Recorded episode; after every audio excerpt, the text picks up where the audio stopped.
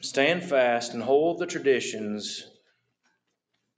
Stand fast and hold the traditions which ye have been taught.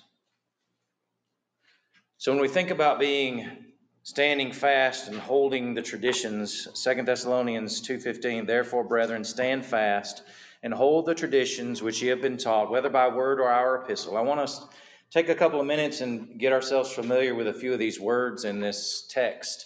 First of all, stand fast. It's the idea if you if you were to say this word, uh, pronounce the word in Greek, it would sound like stako.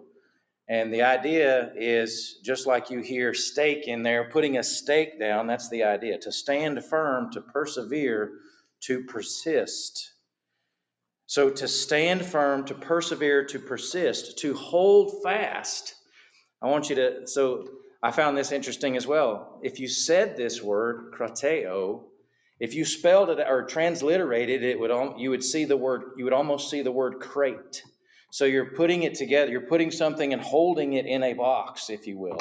That's the idea of crate, right? So to stand fast and to hold the traditions, krateo is to do not, dis, do not discard or let go. It's the same idea that when it's describing death's hold on its victims.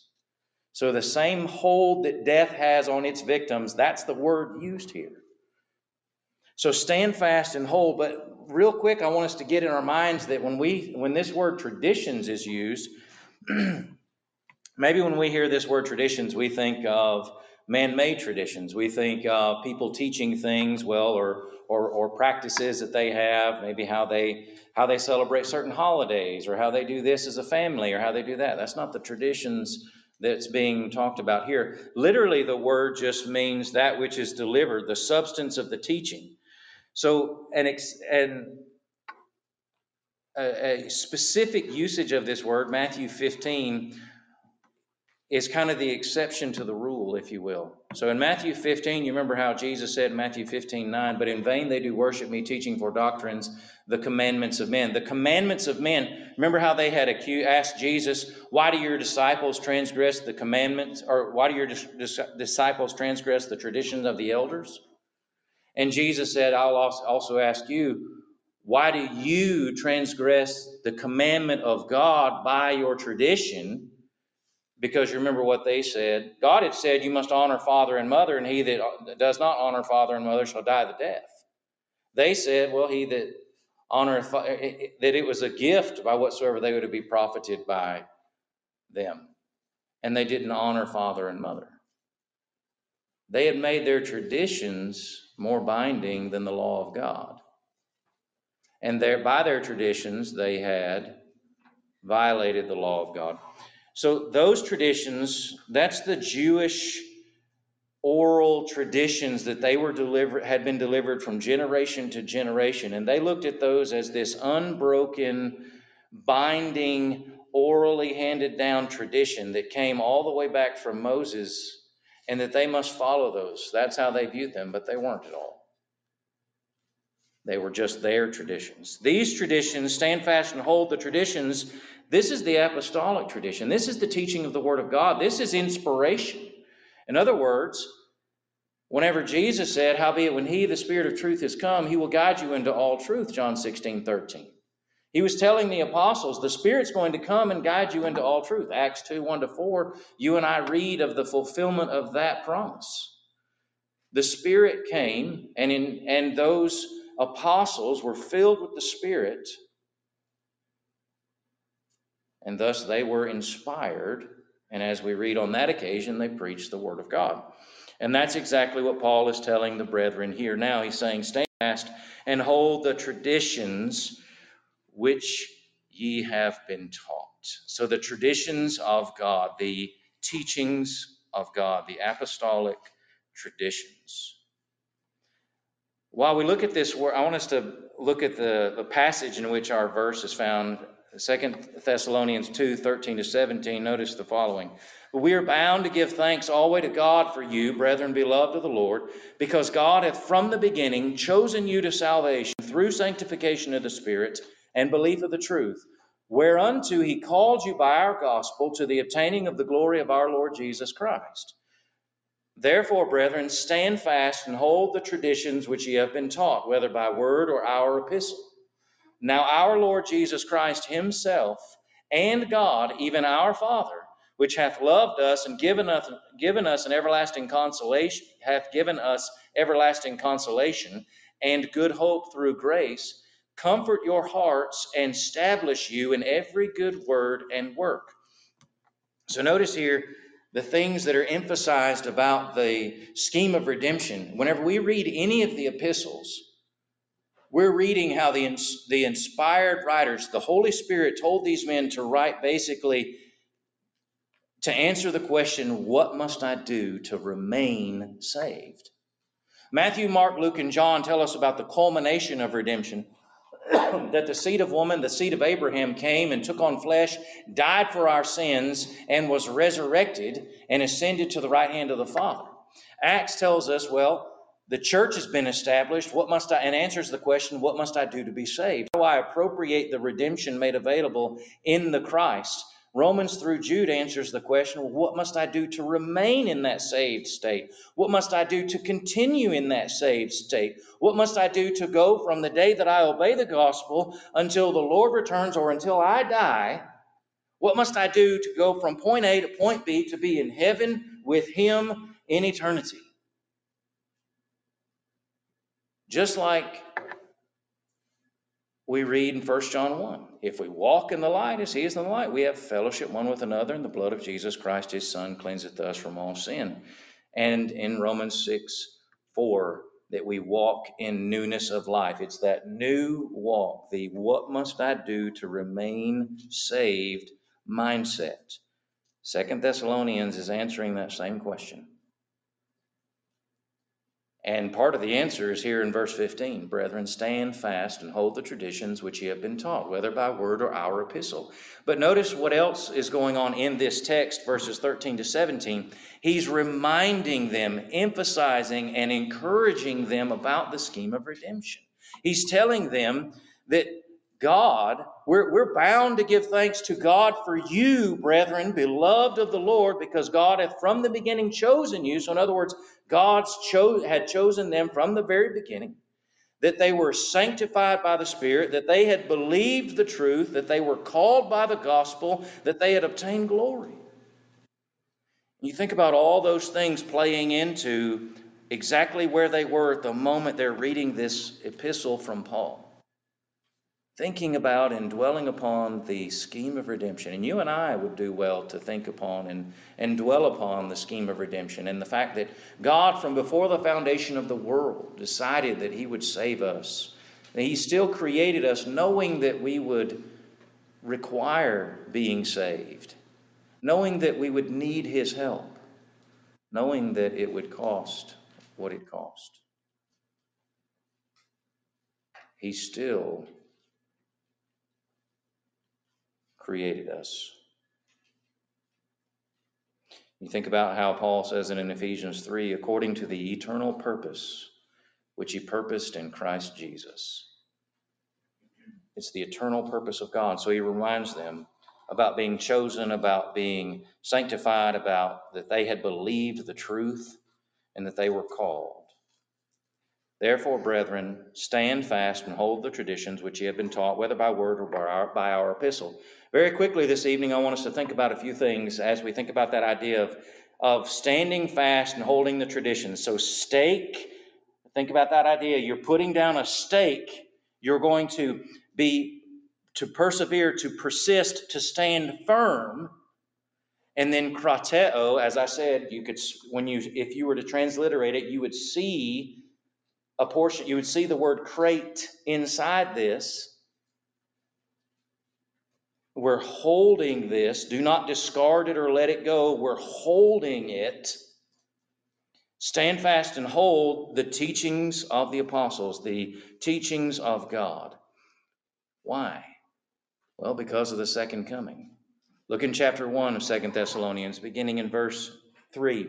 We are bound to thank God always for you, brethren, as it is meet, because that your faith groweth exceedingly, and the charity of every one of you all toward each other aboundeth, so that we ourselves glory in you in the churches in the churches of God for your patience and faith in all your persecutions and tribulations that ye endure, which is a manifest token of the righteous judgment of God, that ye may be counted worthy of the kingdom of God, for which ye also suffer, seeing it is a righteous thing with God to recompense tribulation to them that trouble you, and to you who are troubled, rest with us when the Lord Jesus shall be revealed from heaven with his mighty angels in flaming fire, taking vengeance on them that know not God and that obey not the gospel of our Lord Jesus Christ, who shall be punished with everlasting destruction from the presence of the Lord and from the glory of his power, when he shall come to be glorified in his saints and to be admired in all them that believe,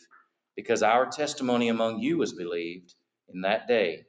Wherefore also we pray always for you, that our God would count you worthy of this calling and fulfill all the good pleasure of his goodness and the work of faith with power, that the name of our Lord Jesus Christ may be glorified in you and ye in him, according to the grace of our God and the Lord Jesus Christ. So stand fast and hold the traditions because of the second coming. The truth is the deciding factor in the second in our destiny, if you will, at the second coming, in our outcome in the second coming. Whenever the Lord returns, notice what happens. He says, To you who are troubled, rest with us when the Lord Jesus shall be revealed from heaven with his mighty angels. Verse 8 In flaming fire, taking vengeance on them that know not God and that obey not the gospel of our Lord Jesus Christ. And then notice how in verse 10 when he shall come to be glorified in his saints, to be admired in all them that believe, skipping the parentheses for just a moment, in that day. To be admired of all them that believe in that day, because our testimony among you was believed. The truth is the deciding factor.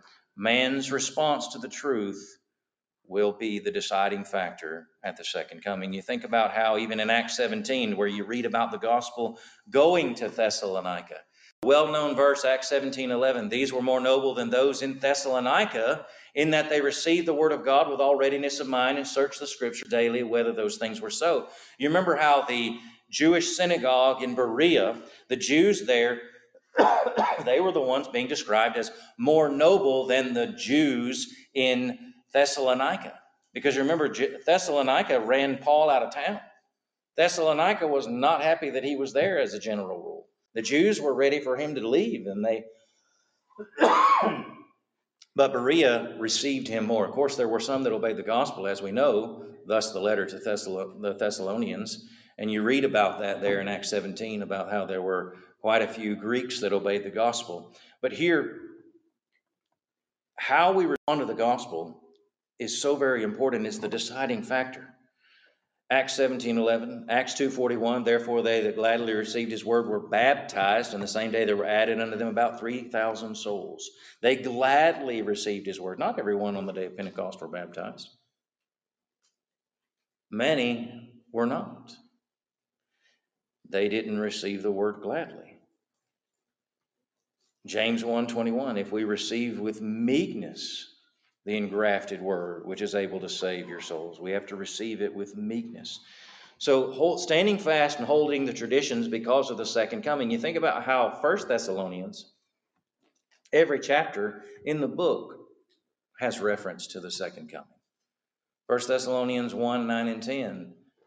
1 Thessalonians 2 19 to 20. 1 Thessalonians 3 uh, 12 and following. 1 Thessalonians 4 13 to 17, 1 Thessalonians 5 1 and 2. Every one of chapters refers to the second coming. We're to stand fast and hold the traditions because of the second coming. I want you to think about how little people, you, you know as well as I do, how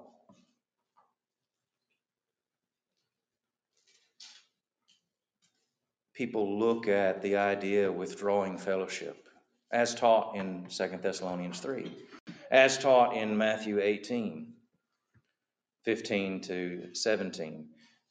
You know that people like to ignore it. People like to let it go by the wayside, or they like to take it to the nth degree and practice um, what's the word I'm looking for?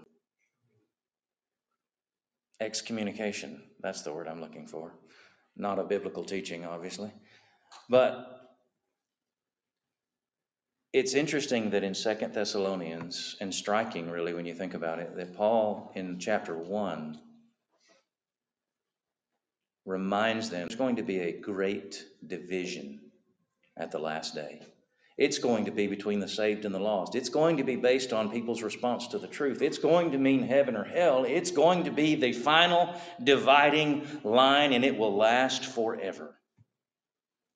In the same book where he starts off in chapter 1 saying that, having spent each chapter in First Thessalonians talking about the second coming, that in the Second Thessalonians, in chapter 1 he says this, and in chapter 3 he tells them to withdraw from the disorderly making a distinctive, defining line between those who are following the truth and those who are not. So he told them to stand fast and hold their traditions because of the second coming, but also he told them to stand fast and hold their traditions because of apostasy, because of a specific coming apostasy. But you and I have the lesson from, from regardless of a specific instance or just any apostasy, any error, any sin and error creeping into our lives. if you look in chapter 2, beginning in verse 1, he says, Now we beseech you, brethren, by the coming of our Lord Jesus Christ and by our gathering together unto him, that ye be not soon shaken in mind or be troubled, neither by spirit, nor by word, nor by letter, as from us, as that the day of Christ is at hand. Let no man deceive you by any means. For that day shall not come except there come a falling away first, and that man of sin be revealed, the son of perdition, who opposeth and exalteth himself above all that is called God or that is worshipped, so that he, as God, sitteth in the temple of God, showing himself that he is God. Remember ye not that when I was yet with you, I told you these things? And now you know what withholdeth, that he might be revealed in his time. For the mystery of iniquity doth already work. Only who now, he who now letteth will let until he be taken out of the way. And then shall that wicked be revealed, whom the Lord shall consume with the spirit of his mouth, and shall destroy with the brightness of his coming.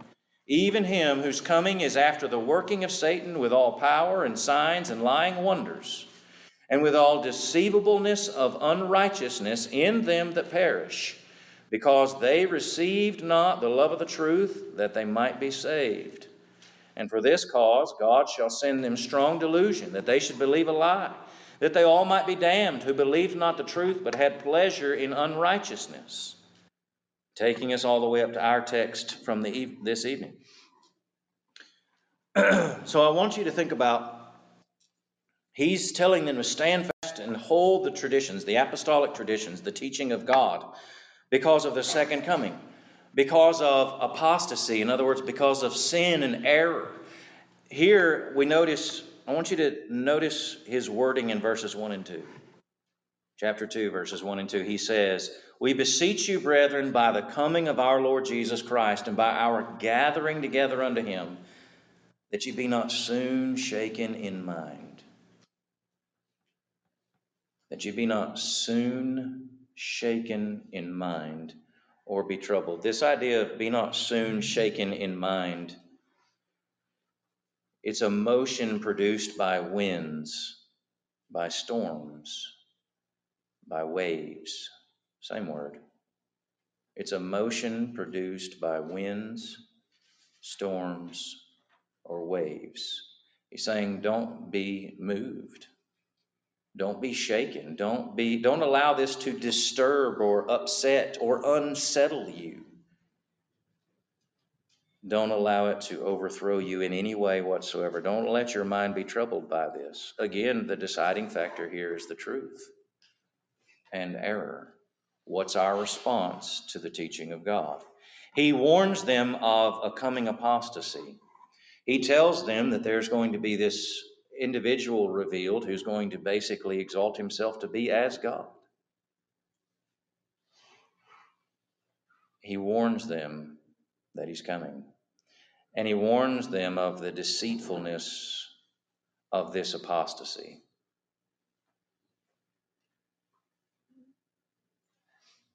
And I want you to notice our effort this evening is not to answer the question of who is the man of sin. I have my opinions on that, but I'm going to just leave that as what it is for now. But regardless of who the what the answer to the question is of who is this man of sin, the point is this: they were going to face error. They were going to face an apostasy. They were going to face something that could have shaken them from following the truth if they allowed it, if they were not standing fast, if they were not holding the traditions, if they were not staking down and holding in that crate, if you will, the things that they needed to stake down and hold. They could have been steered off to the wrong pathway, they could have been diverted to the wrong end. So, again, the differentiating factor, the deciding factor, is truth and error. Now, notice the identity of the damned in verses 10 through 12. This is very important. He, he, he tells them, verses 1 and 2, don't be soon shaken in mind, and then look at verses 10 to 12. He says this, and with all, talking about this coming evil, with all deceivableness of unrighteousness in them that perish because they received not the love of the truth that they might be saved. And for this cause, God shall send them strong delusion that they should believe a lie, that they all might be damned, who believed not the truth, but had pleasure in unrighteousness. I want us to, that's a lot to take in in those three verses, I think, when we kind of just, you know, go through there like that. And I want us to stop and take a moment, a brief moment, to look at a few of these things. And I would encourage you to take more time and look at them yourself after we've had this opportunity that opportunity this evening. First of all, look at that phrase deceivableness of unrighteousness. What's that mean? Deceivableness of unrighteousness. That idea, deceivableness, you could translate this word deceitfulness. Unrighteousness is very deceitful, it has a great ability to deceive. This word is found in Matthew 13 22. What's the context of Matthew 13? Parables of our Lord. Look at Matthew 13 22, and you remember how Jesus taught about the parable of the sower. Excuse me. In Matthew 13, he said, verse 18, Hear ye therefore the parable of the sower. When anyone heareth the word of the kingdom and understandeth it not, then cometh the wicked one and catcheth away that which was sown in his heart. This is he which receives seed by the wayside. But he that received the seed into stony places, the same is he that heareth the word, and anon with joy receiveth it. Yet hath he not root in himself, dureth for a while. Notice these, these ideas of continuing in because Jesus, Matthew, Mark, Luke, and John taught the same things. Even though Romans through Jude emphasized answering that question, what must I do to remain saved? Matthew, Mark, Luke, and John addressed the answer also. Think about Matthew 10. Who's going to be saved? He that endureth to the end. Ye shall be hated of all men for my name's sake, but he that endureth, endureth to the end shall be saved. Matthew 10 22. If any man will come after me, let him deny himself and take up his cross and follow me. Matthew 16, 24. Here in Matthew 13, he's telling, he's giving them an illustration saying there are going to be people who are here who are going to hear the truth. He that received the seed in the stony places, same as he that heareth the word, and anon with joy receiveth it, yet hath he not root in himself, but dureth for a while. For when tribulation or persecution ariseth because of the word, by and by he is offended. But that's not where our word is that we're looking for this evening. Verse 22. He also that receives seed among the thorns is he that heareth the word. All right, he's heard the word. And the care of this world and the deceitfulness of riches choke the word, and he becometh unfruitful. Care of this world and the deceitfulness of riches. Things came into his life, and they persuaded him to follow other pathways. They persuaded him just simply not to follow the one true pathway to heaven, the one true pathway of faithful obedience to God. Something else came in, something else took priority, something else deceived the hearer into leaving God behind. The deceitfulness of riches. Take a look at Hebrews chapter 3. You remember the context of Hebrews, as uh, Russ was pointing out earlier. Therefore, we ought to give the more earnest heed to the things which we have heard, lest at any time we should let them slip. Hebrews 2 1. You know how in Hebrews 3, beginning in verses 17 and 19, he says, But with whom was he grieved? Was it not with them that had sinned, whose carcasses fell in the wilderness? He was talking about how even in the wilderness, in the 40 years wandering in the wilderness, Israel, that, that generation died off in the wilderness, those that were over uh, 20, except for Caleb and Joshua.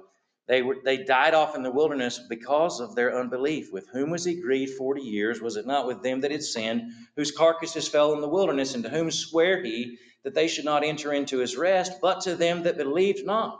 So we see that they could not enter in because of unbelief. Well, look at verse 12.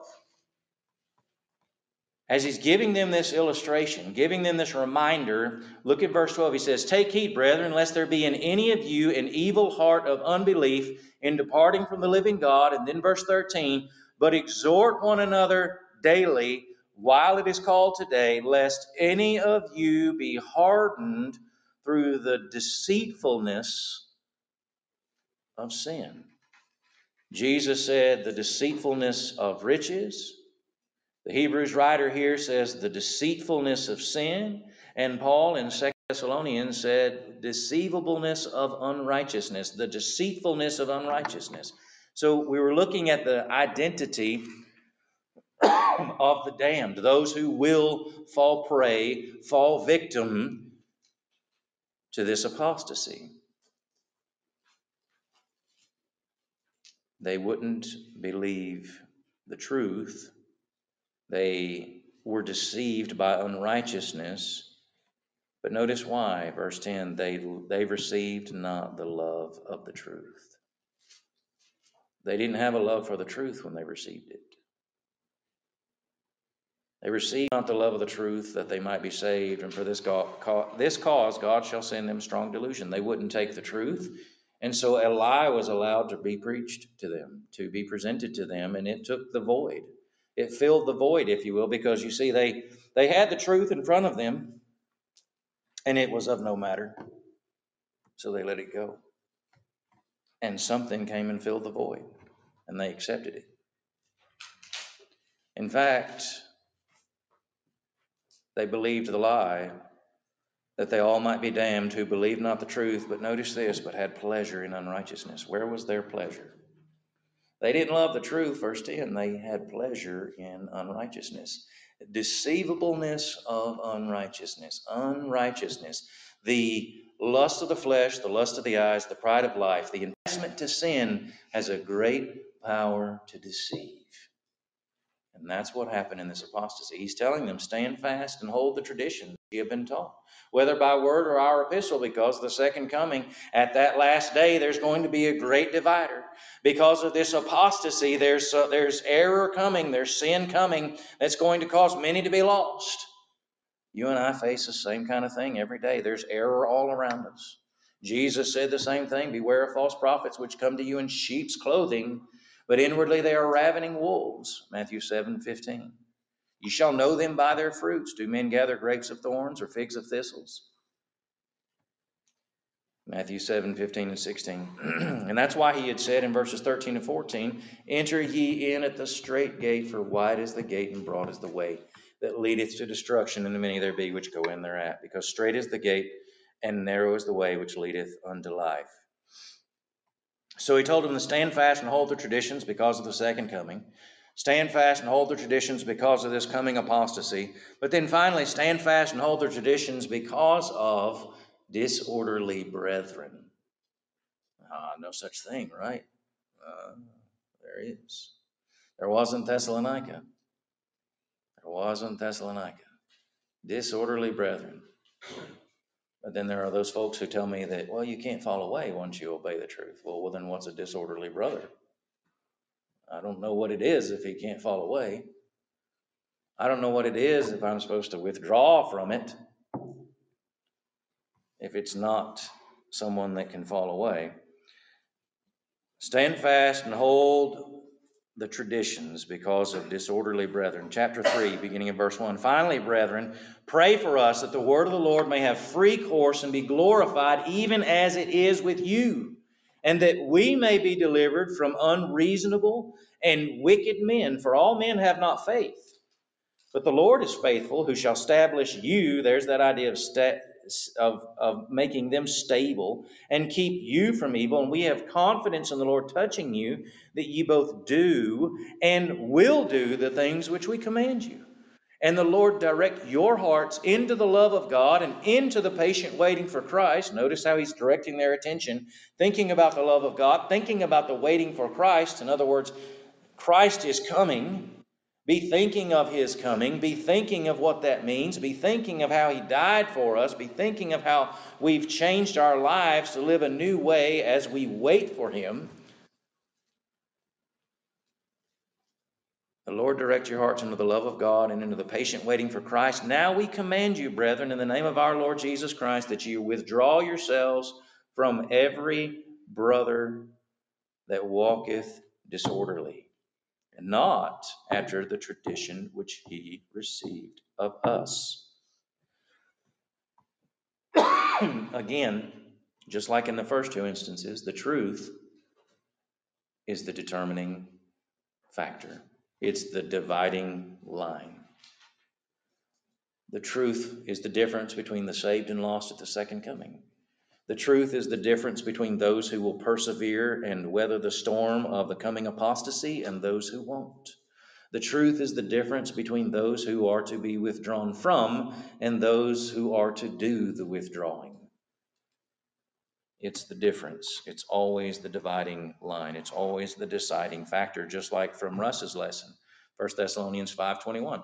Prove all things hold fast that which is good. Test everything and only hold that which is good. Only hold that which passes the test. Jesus said, Judge righteous judgment, John 7 24. Jesus said, Beware of false prophets. You shall know them by their fruits, Matthew 7 15 to 20. And he said, Not everyone that saith unto me, Lord, Lord, shall enter into the kingdom of heaven, but he that doeth the will of my Father which is in heaven, Matthew 7 21.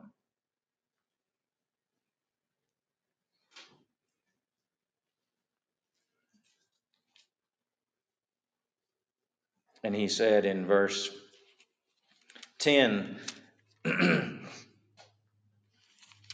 he said that, For even when we were with you, this we commanded you, that if any would not work, neither should he eat. For we hear that there are some which walk among you disorderly, working not at all, but are busybodies. You know, that's interesting, isn't it? Some of them weren't working. They had just stopped working. Ecclesiastes 9.10 says, Whatsoever thy hand finds to do, do it with all thy might. 1 Timothy 5.8 says that if a man won't provide for his own, and in that context it would even include uh, widows in his, in his uh, extended family, if he wouldn't provide for his own, he's worse than an infidel. Well, if I don't work, I can't provide for my own. I'm worse than an infidel. Here they had just stopped working and they had become busybodies. Whatever their thought was about the second coming, or how, as he had told them, don't be soon shaken in mind, chapter 2, verse 1, as that the day of Christ is at hand, chapter 2, verses 1 and 2. You know, he didn't tell them what day the Lord was coming. He didn't say, he didn't give them a day to look for but they had stopped working. They still didn't know when the Lord was going to Lord the Lord was going to come again. 2 Peter 3.10, the day of the Lord so, so cometh as a thief in the night. But yet, some new thing had come up, and that's what happens. A new thing comes up, and people fall in line with it. Well, we just better stop working. Why? Because we just, I mean, the Lord's coming. So we should stop working. But why? The Lord's coming. It's just what we're doing now. That's what people are doing now. You ever heard of a new doctrine come up and people start doing something different? This is that. Oh, we're going to do something different now. Why? Because the Lord's coming. Okay, well, we've known for since we obeyed the gospel that the Lord was coming. Why are we stopping working? Where does that come in line? It doesn't.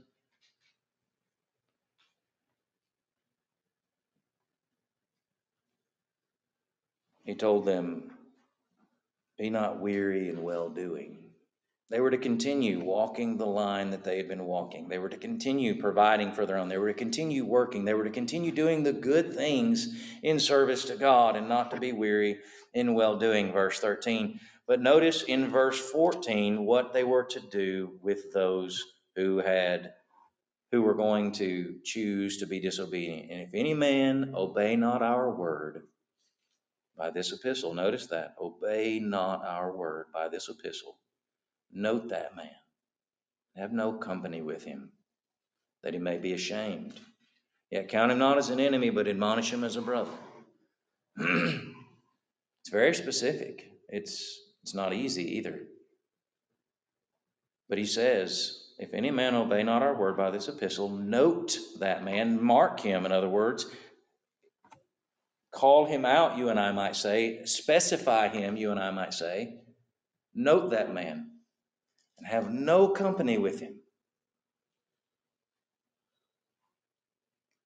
That why? That he may be ashamed. So he can repent. You want him to repent. But verse 15, yet count him not as an enemy, but admonish him as a brother. In other words, keep trying to teach him, keep trying to influence and encourage him, but have no company with him, but admonish him as a brother admonishing. Stand fast and hold the traditions which you have been taught, you have been taught, whether by word or our epistle.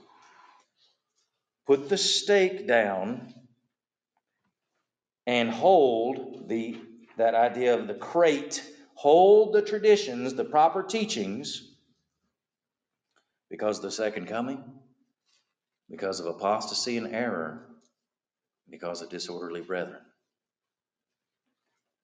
And remember how he started in this, how we, how we started this lesson in looking at this text, verses 13 and following of chapter 2. We are bound to give thanks always to God for you, brethren, beloved of the Lord, because God hath from the beginning chosen you to salvation through sanctification of the Spirit and belief of the truth, whereunto he called you by our gospel to the obtaining of the glory of our Lord Jesus Christ. Therefore, brethren, stand fast and hold the traditions, traditions which you have been taught, whether by word or our epistle. You see, the gospel's been sent out. Jesus came, the Lamb of God came, and sacrificed himself, paying the price for man's sin. Behold, the Lamb of God which taketh away the sin of the world, John 129.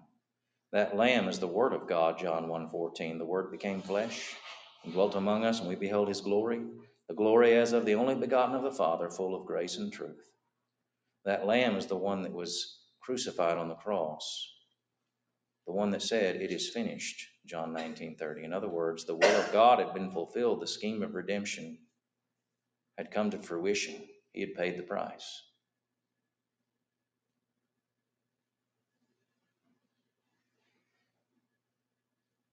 For as much then as the children are partakers of flesh and blood, he also himself likewise took part of the same, that through death he might destroy him that had the power of death, that is the devil.